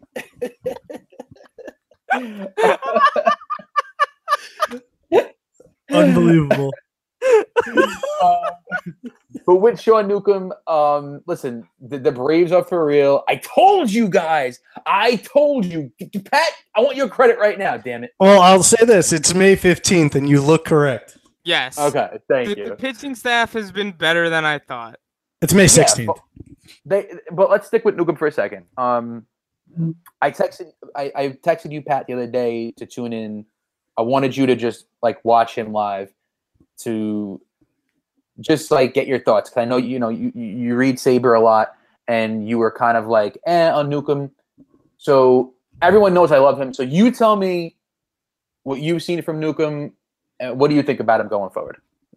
Well, listen, he's got the sort of profile that I like a lot, which is he's got K's, he's over 10 per nine, and he's got the ground balls. He's close to 50%. Um, that's what I want to see in my pitchers. Um, he's also suppressing hard contact at a good rate. He's found the changeup, um, and he's using it. Um, and I think that's making his fastball more effective. Um, now it's not all sunshine and rainbows. The walks are still still an issue. He's over four per nine. He's at four point two four. Um, that still exists. Uh, with the K rate, he can live at that level. Um, but there's going to be some blowups. Plus, I think the career level 4.85 walks per nine might be a little more accurate considering his zone percentage is down year over year. So I think there might be some more walks coming. Um, the BABIP is low. Uh, he's a career 308 guy. Um, when you factor in the 100 innings from last year, um, that's reflective of what he was in the minors as well. So if you add 50 points of BABIP with the walks, you can see how the 2.51 ERA can quickly get to 3.50 plus. Um, But- the homer. Let me Go ahead. finish. Go ahead. Can I finish? You're, you're getting to it now. Can I finish? The homer to fly ball rate seems a little light considering what a bandbox Atlanta's been. Um, so I think there's some regression here. I'm not sure it's to the extent the projection systems have it. They have them up, have him up over a four ERA. I'm willing to put Newcomb in a 3.5 to 3.75 ERA class with 10K per nine. Um, That's really that's a valuable pitcher. Um, it's certainly a profit on where people had him. Um, but here's here's another caveat with that though. I think it's going to be difficult avoiding Newcomb's blowups because they will come. Um, because his blowups are going to be much more a function of his own fault than they will be his opponent. Um, he's going to walk guys. He's going to give up a big bomb um, or a couple of big bombs, and that's going to balloon his ERA. And I'm not sure it's going to be up against um, a obvious sit situation. Like I could see it happening against the Mets. Um, I could see it happening against Pittsburgh. Um, you know, a matchup where you wouldn't necessarily think to sit him. See, the only here's where you're wrong though. You keep bringing up that how, he's going to give up these home runs, but I know that this year it's low, but every year it's low. I don't know if you looked at his home run totals like since he's been in minor league ball, but they're elite level. He does not give up the long ball at all.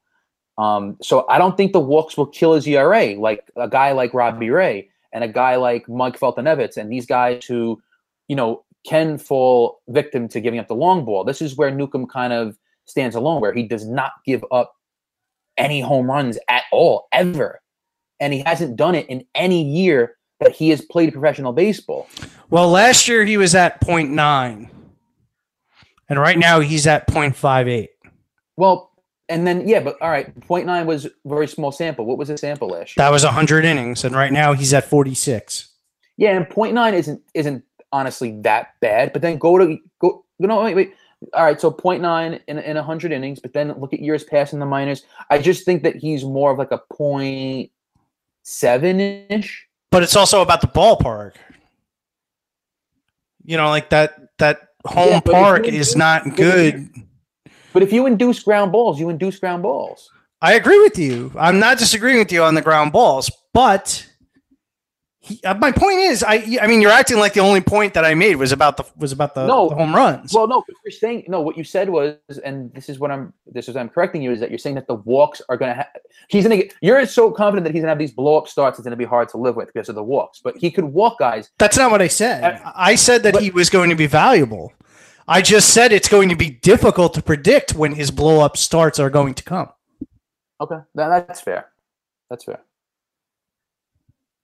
Uh, And Kenta Maeda. Joe, Yo, you- yeah. So I mean, Kenta Maeda represents a really good buy low opportunity. Uh, he's just been absurdly unlucky. He's he's managed to curve the home runs, um, like our friend Sean Newcomb. Um, he's up the K's a bit, and he's getting BABIP to death, 384. Yeah, but don't you think he's sort of earned some of that bad luck? Uh, he's got a 26% line drive percentage against, a 38% hard contact percentage against. He has zero pop-ups. He has not he's not surrendered an infield fly yet this year. What? Uh, he's got a 3.25 walks per nine. That's up from his career average. Um, listen, I I mean, like I think Maeda is going to get it cleaned up, but he's been hittable, and that's why his numbers are out of whack. Um, I think if he can get his contact back in order, there's nothing that makes me think he won't be a useful arm. Um, you know, among the two, I think I would still rather have Maeda. and I, and the and I think the best part about the comp is is that I can probably, if I was the Newcomb owner, trade for Maeda and maybe get a sweetener on top. Joe, I'm gonna I'm gonna weigh in on Maeda real quick. Can you pull up Newcomb deals while I, while I speak about Maeda real quick? Newcomb, sure. Um, yeah, because maybe maybe there's people selling high right now. I'm just curious as to what they're buying, so I get an There's, idea. there's a lot of deals. Um, so yeah, as far as uh, as far as far as Maeda goes, uh, we were all fans of Kenta Maeda going into the year. Um, last year he looked great. The uh, the K rate went up. This year, yeah, uh, the ERA is up to four seven five, but the K rate around eleven point five zero is. I mean, it's gone up every single year since he's been in the league. Uh, so, and I'm a believer in the breaking stuff. I like Maeda a lot. The only problem I have with him is the only worrisome thing is he was so amazing out of the pen last year that if this ERA does not go down soon and he's rocking a four or five in like mid June, he's got a real chance to go into the pen. See, And, I, I uh, don't necessarily think that's a bad thing. Like, I know it's a bad thing for owners in wins and quality starts, but I think ratios, it won't be a bad thing. And he'll still probably get like Uh, three to three to five to six innings a week. Yeah, but you didn't pay you didn't pay the price of Maeda to give you five innings a week. You paid for Maeda to give you 170 innings on the year. No, that's not true. I paid for Maeda to give me like 135 or 140. Okay. I mean, I expected them to be better than this. That's the thing. I'm not sure that's a real possibility, considering the fact that the Dodgers dealt away much of their starting pitching depth. And Kershaw's hurt. And I mean, they're like they're a disaster right now. Yeah, they Yeah. are. They are surprisingly bad. But they're always bad to start the year. No, no, no, no, no, no, man. Not Have you watched bad, these but- games? They are like a Yeah, not this bad. deflated team. They have they look- nothing in the tank. I don't know the five. Once once Kershaw comes back though, like Dude, I, I thought maybe Justin Turner would light a spark. They lost again today. And they Yeah. came back. Dude, they they, I don't know, they look a team they look like a team without fight. And it sucks because like the World Series was so great to watch. But man, they they don't they just don't look like the same exact team. as as far as the rotation goes, Pat, uh, I I still think it's a solid five once um Kershaw comes back because now with Buehler, um, you know you have Hill there. Wood's been good. Kershaw go could go in. I, I just I, I think it's a strong possibility just because he was so good in the pen last year. Yeah, but then who's taking that fifth spot? Uh, Tony Cingrani. I don't know. exactly. All right, Joe, you got those Newcomb trades? Yeah, there's a lot, um, but I'll try and pick some of the better ones. So, um, there's Newcomb for Lorenzo Cain. Oh, Oh God, yeah. man, Cain. Pat, I'll give you Kanuka for Cain. No, Okay, there you go. All There's right. your answer. Uh, what about Newcomb or Dylan Bundy? Newcomb. Oh, that's a that's a good one, but I'm I'm taking I'm keeping my boy. Newcomb. I I just can't do it with the Baltimore pitchers anymore. Yeah, I'd go Newcomb too, only because I know for sure Dylan Bundy's gonna blow up. I feel like Newcomb's gonna blow up, but I don't know for sure. Um, let's see what else we have. Uh, Newcomb and Hendricks for Jordan Lyles and Lance McCullers. That's an interesting. Oh, Newcomb trade. and Hendricks, definitely. Yeah, me too. Wow. What was it, Lyles and who? And McCullers. Yeah, I want the Newcomb Hendricks. Yeah, I think I'd rather. I think I'd rather have Hendricks than McCullers, and rather have um, Newcomb than Lyles. All right. and isn't isn't Hendricks like the perfect guy with Newcomb because he's like so yes. safe and Yes. scoring? Yes. Uh, I got one more. um, This is like the all the Nick's boys. Newcomb for Matt Adams and Junis. I really Nick's love Matt. Adams. just exploded on Twitter. That's I- the I sound you're love- hearing. I love Matt Adams right now. I think he's just a beast this year, but I'm keeping Newcomb. I think I would take Adams and and Junis. I think I'm taking Newcomb. Oh, it's tough. Oh, Judas looks so good. because I think I think Junis and Newcomb are like similar. So getting Adams Really? as a sw- as a They're uh, so not similar. well, no, I mean I, in terms of what I think they'll do, not in terms of who they are. Yeah, but they're not similar at all in terms of what they'll do. Okay, I'm not. We've talked enough about Sean Newcomb tonight.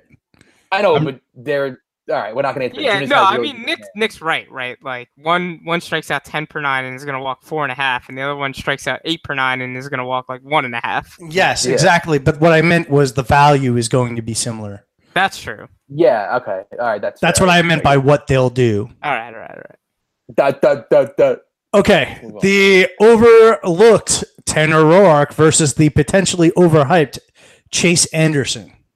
Yo, I'm Chase I'm not- Anderson sucks. I said this. I'm not talking about either of those guys. I don't want to do it. I'm out of this discussion. Pass. oh my god, I hated Chase Anderson. I told everyone I had him ranked like 80th. He sucks. Yeah, the fastball velo is gone.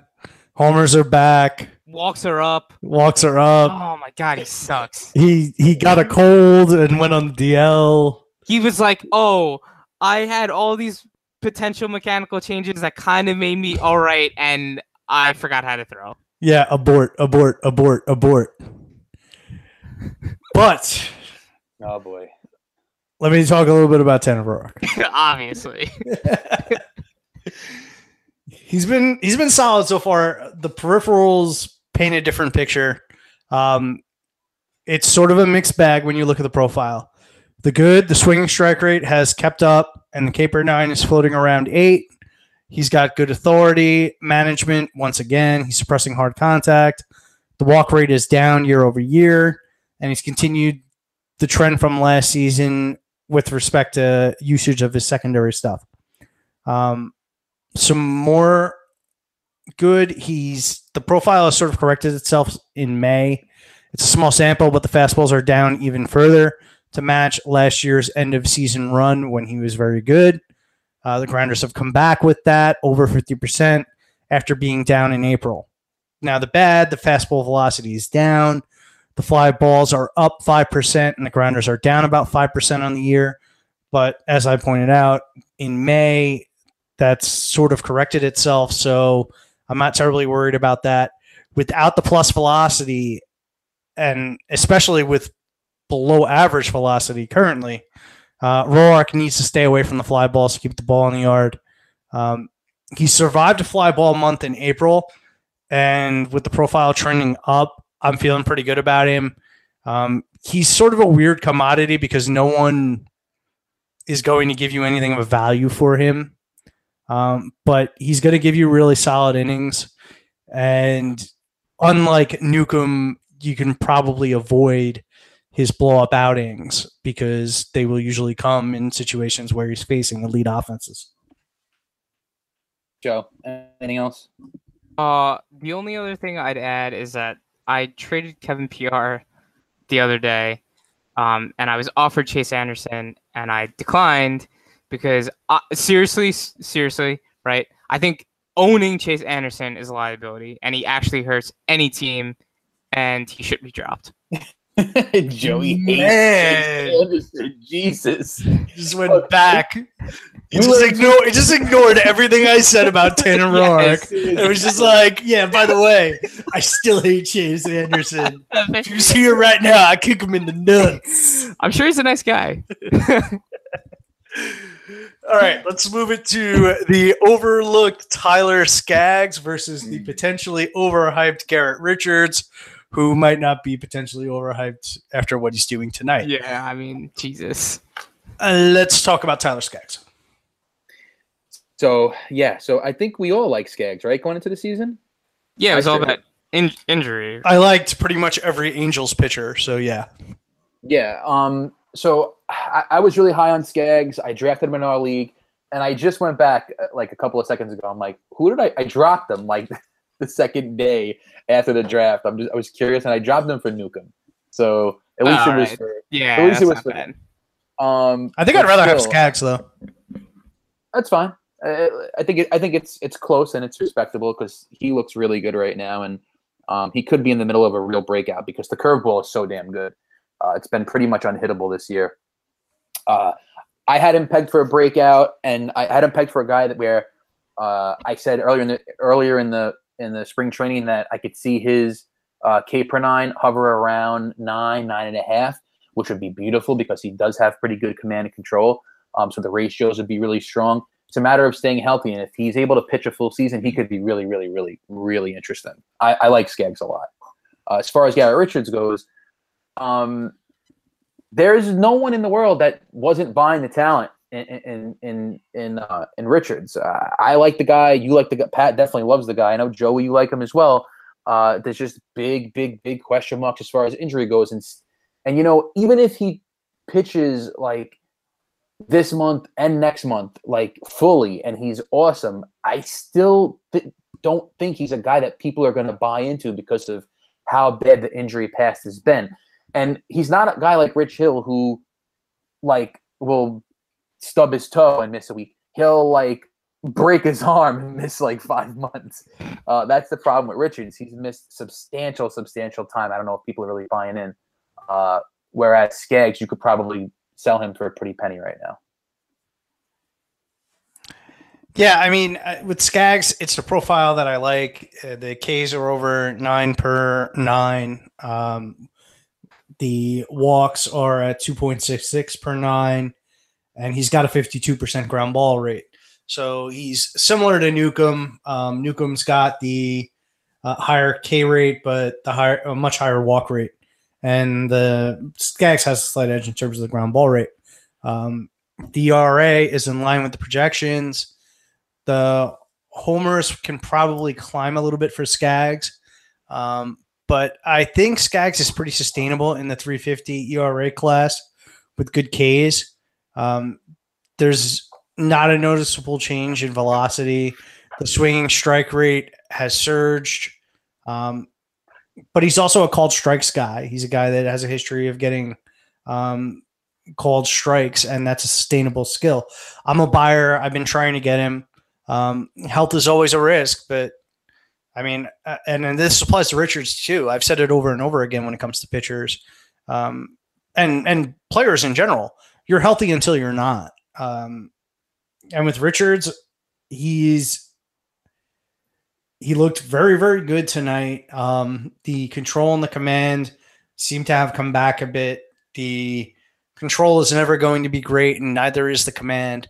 Um, but as long as he's not walking the world, uh, he's going to be a very useful starting pitcher. Um, he's sort of similar to Newcomb um, in that he's going to present a pretty good K rate and probably a subpar walk rate with a ground ball profile. Um, I, I think the three of them are sort of interesting together. Um, Richards probably has the highest performance upside of the three. Uh, Skaggs probably has the best floor of the three in terms of performance, and um, you know Newcomb is probably the combination of the two. Yeah, I think that's that's pretty good, and I, I mean you touched on a lot of things there, so I won't really add too much. But I, I just personally, I think I'd rather take Skaggs over Richards, being that Richards is coming back from like some serious and major injuries, um, and I think that's affected his control a bit. Um, while Skaggs doesn't have those control issues right now, and Skaggs is just looking like the better pitcher right now, aside from today where Richards is blank blank the Astros. Um, so uh, they're they're both they're both definitely good guys to own in their own ways, um, and I think they'll both return value as long as they're healthy. Okay, we're going to move it to the player spotlight. We're each going to highlight a few players that have caught our eye um, through the first six, seven weeks of the season. Uh, my, I will kick it off, and my first player is Eugenio Suarez. Um, I've been extremely encouraged by what I've seen out of Suarez. Uh, he has not only maintained a lot of his 2017 gains in terms of plate discipline and power, but he's made further strides. The K rate is down, and it's down because he's swinging more inside the zone.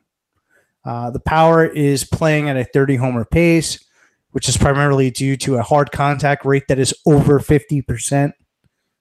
Let me say that again over 50%. percent Um, you see it. He's hitting everything with authority.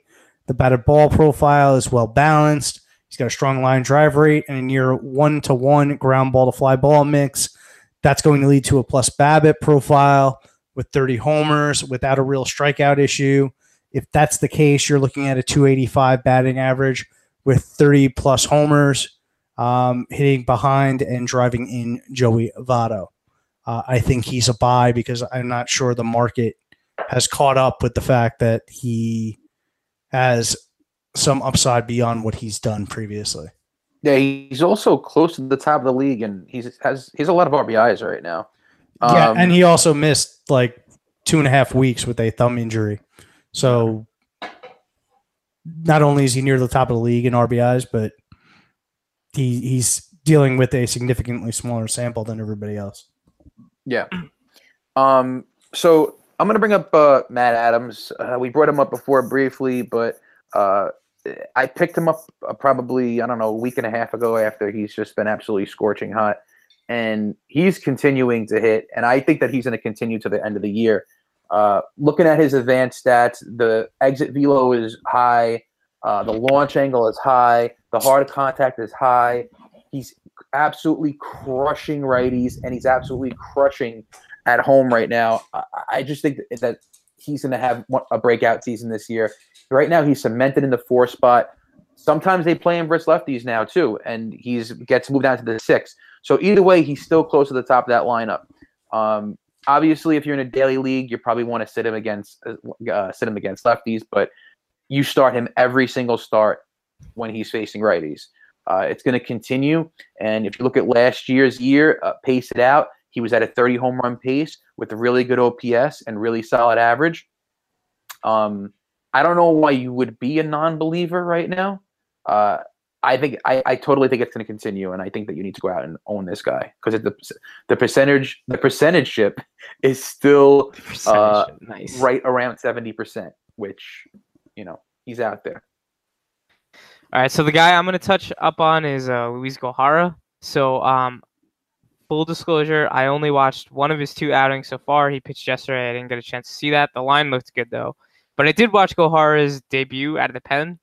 Um, and I have to say, I'm just a sl- slight bit worried. Um, the slider was devastating, but it's really the fastball control that has me worried. Um, he lost it quite a few times in the inning, and he ended up loading the bases. Um, he was definitely trying to throw the fastball and not pitch with it. Um, and I'm just not sure if he's got a good enough feel for his pitches just yet, really, to be excellent as a starter. Um, I think that he might see a, a long leash out in the pen. Um, and and it, it's only one outing, so I'm willing to give him a break. But he's someone that I think I'm going to be closely watching because if that command gets lost sometimes, um, I think they're gonna be hard pressed to be starting him, and they'll stick him. They'll keep him in the pen. Okay, my second guy is Caleb Smith. Um, I think he's a Robbie Ray clone. Um, he was pushed back tonight to tomorrow. Um, there was no official word on why, if there's an injury there, um, or if it was simply just trying to get him an extra day of rest.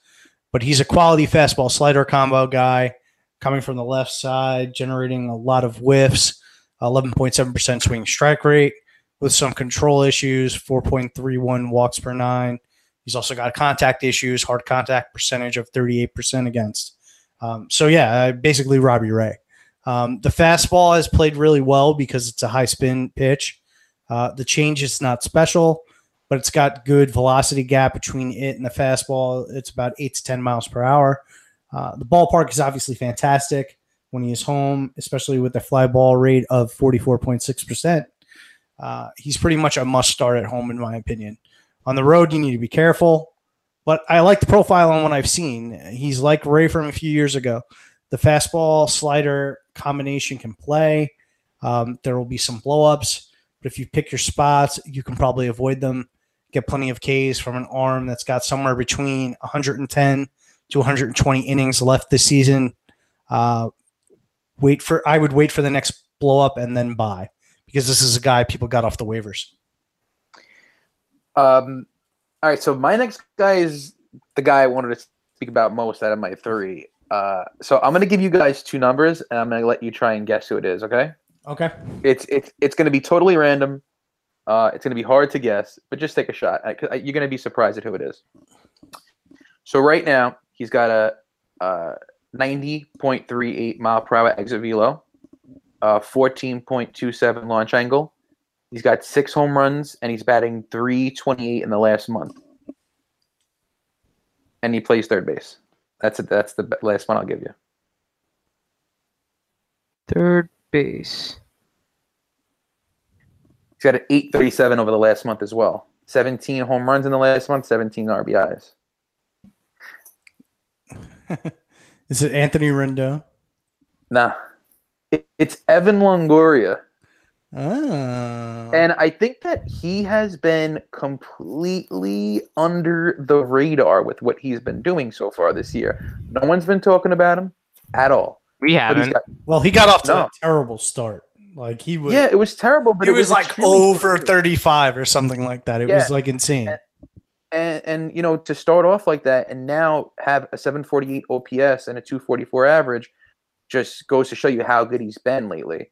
Um, so right now in the year, he's got eight home runs, 20 runs scored, 22 RBIs. Um, and if you pace those numbers out to 600 at bats, you're looking at like 30 home runs, really good counting stats. Um, so I don't know. It, it could be uh, someone who may resurrect his career uh, in San Fran. Uh, we definitely didn't think it was possible because of the ballpark, but he's looked really, really good lately. And that team is sneaky because, you know, with the injuries to Mad Bum and that whole rotation, Johnny Cueto, Mad Bum's going to be back in a couple of weeks. Um, if McCutchen hasn't really hit his stride. Posey has been eh so far. Uh, this is a team that, that when they do hit their stride, they could really roll. They've got a lot of guys that could get on base. Um, and I think the Giants going to be interesting to watch as the year progresses. Um, but definitely keep your eye on Longo right now. He's been playing really good, and if it if it continues for the next you know couple of weeks or a month, I would go out and buy because I, I still think he's the kind of guy that no matter how well he does, the value will still be low. But the reason why I brought him up though was really because of the exit velo being through the roof and because of the launch angle. Those that 90 mile per hour exit velo from uh, this guy is is pretty damn good. He's a he's a problem in both batting average and on base leagues though. I mean he's walking two and a half percent of the time. Yeah. It's uh, it's pretty rough. So uh someone I wanted to talk about was uh Michael Kopech, and this is more of just an update um to kind of try and bring everyone up to speed about what he's done in the minors. Um and full disclosure, I don't really know much about what's going on in the White Sox minor league system and who they're thinking about bringing up and when. Um, but I think Kopech's someone to keep on the radar. Um, so we know the White Sox rotation isn't anything outstanding, and it shouldn't keep Kopech down for an extended period of time. And that's what I'm talking about. I don't really know for sure, but that's what you'd logically think. Um, this year, he's shown even more strikeout stuff with his blazing fastball slider combo. Um, and in, even though in his last outing in AAA, he got shelled for eight runs, prior to that, um, he was doing a great job of keeping runs off the board, and he had the walks down too. So um, once he's up, he's likely going to be prone to explosive outings, like a lot of the guys we've talked about today, um, because of the the command being shoddy at times. Um, I just don't think that they can keep him down much longer uh, because there's really not that much else going on in the White Sox rotation, and um, and I think more or less he's ready to come up. So it's just so he's just someone to keep an eye out, and I think he's worth a speculative ad sooner rather than later. Okay, my last guy I'm going to talk about tonight is Kyle Gibson. Um, we talked about him really briefly last week, so I wanted to take a deeper dive on him. Um, but before I tell you what I see, let's just wind the clocks back to the second half of last year. He put up a 3.76 ERA, just under a K per inning, and he had a reduction in terms of contact authority. Um, so far this year, a 10.07 K per nine with good results. The walks are a little high, but I think that's small sample noise. The contact authority is rough again. His hard contact percentage allowed is 40%. Um, ground balls are back under 50%. The only difference during his run from last year and into this year is he's upped the use of his four seamer and decreased his sinker usage.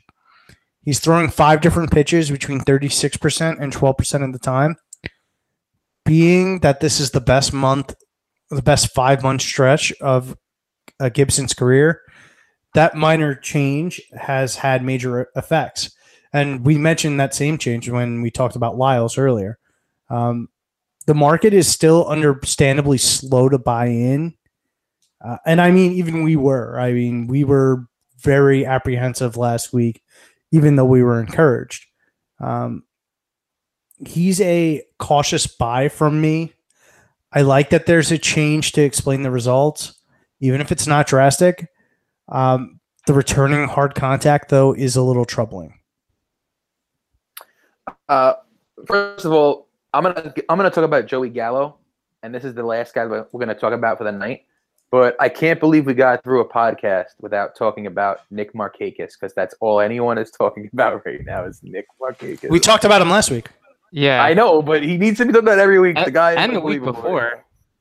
Um, yeah. So Joey Gallo, um, and you know, Joey Gallo's not like the rest of the guys we spoke about because he's ninety percent owned and he's got thirteen home runs already this season, and he kind of is what, not really what we thought he would be. Um, so here's my point on Gallo. Uh, those who drafted him uh, paid the price for the home runs and maybe were wishful thinkers as far as the K rate that it would come down. He would make more contact and, you know, maybe he could get lucky and hit 230, whatever, whatever. Uh, over the last two weeks, he's batting 140 with a 655 OPS. The last week, he's two for 22. He's got a zero, a .091 average and a .427 average. But the thing to look at here, although he's struggling with all those numbers, he's still not striking out that much. So I think there's a this is a, this is a guy to watch. And if this slump goes on any longer, go out and buy. Because if he's proving that he can maintain a 33 or less percent K rate, forget about it. And so far, it looks like that actually may happen. We spoke about in the offseason. Oh, if he gets to 30, if he gets to 32, even 33, and he's there. So let's see it. Let's see this continue for the next month, and let's hope that he has he he goes through this um sapped power slump, and you need to go out and buy him right away. Go out and buy him. Go out and buy him because he's going to absolutely crush if he if he keeps his gains. Yeah, I mean he's making legitimate uh, zone contact gains. Um, I mean, it's up like seven percent. Yeah, like, o- like, like if like if one of us, if you owned him, Joe, like right now, and he's like like you said, he's two for twenty two. You would you would right away go look at the K rate and be like, ah, but he's still not back up around thirty seven percent, right? Yeah, like, and right, like he. I mean, he's still. I, the walk rate is down a little bit, but it's not like he's killing you there. So, uh, yeah, I mean the the bounce back's gonna come. It's just hopefully hopefully it swings like like kind of far in his way. Um, I mean the BABIP's at 224, and I think even for him that's low because of the contact that he's making. So, um, yeah, I, am with you. He's a good buy low. Yeah, and I, I brought him up just to have everyone put put him on their watch list because now I, I kind of have his batting average projected for like 230, which would be amazing for Joey Gallo. Yeah, it would be really good. So you uh you mentioned that Gallo is gonna be the last guy, but you skipped my guy, man. Oh, sorry, I thought you were done. No, so it's it's so last guy we're actually going to talk about tonight is Evan Gattis. And so Gaddis is incredibly interesting. So I'm on record of being someone who I he's someone who I hate watching as an Astros fan. Um, but with that said, yeah, he's striking out a ton this year despite cutting the chase rate, whiff rate, and up in the contact rate, which just doesn't make too much sense. Gattis is just like a walking anomaly right now. Um, he is taking more pitches, so he just hasn't been as aggressive as he's been in the past. So I think that explains a little bit of it. My real worry with Gattis though is is Max Stassi is around and he's handling his own with the staff actually very well, and he's hitting well. Um, and McCann isn't going anywhere as he's also beloved by the staff. I'm just worried from a you know a real life and fantasy perspective that Gattis gets the boot soon with so much talent in the Astros uh, minor league system. Um, I don't I don't know if they'd necessarily bench him outright, but if he continues to struggle, um, he could could lose playing time in the DH spot. Now, so, are he, you like Stassi? Uh, just as a like a as an actual Astros fan, not as Okay. a fantasy prospect. Right. I mean, he's batting 300, but he's got like a home run. And he's got a like a 490 BABIP right now. Yeah, like, I don't know yeah. 490, but it's definitely inflated. Yeah, yeah. The the thing with the thing with Gattis is it's just like I don't know how much how long his leash is gonna be because the two of them are pretty much the, the, the full time catchers now. Hmm. That's it. Pat, Earth to Pat. Yeah. Okay. Well, that wraps it up. I just wanted to make sure we were done, guys. Yeah, yeah, we're done. We're Pat done. just for insensitive. Pat, Pat just fell asleep on air. All right, Okay. that's going to wrap it up for us this week, guys. Thank you so much for listening. We will be back next week with another episode for you. I am Pat Donovan. You can find me on Twitter at PatrickFWO. Guys, let them know where they can find you. Nick FWO. And Joe FWO. See you next week. Peace out. Peace.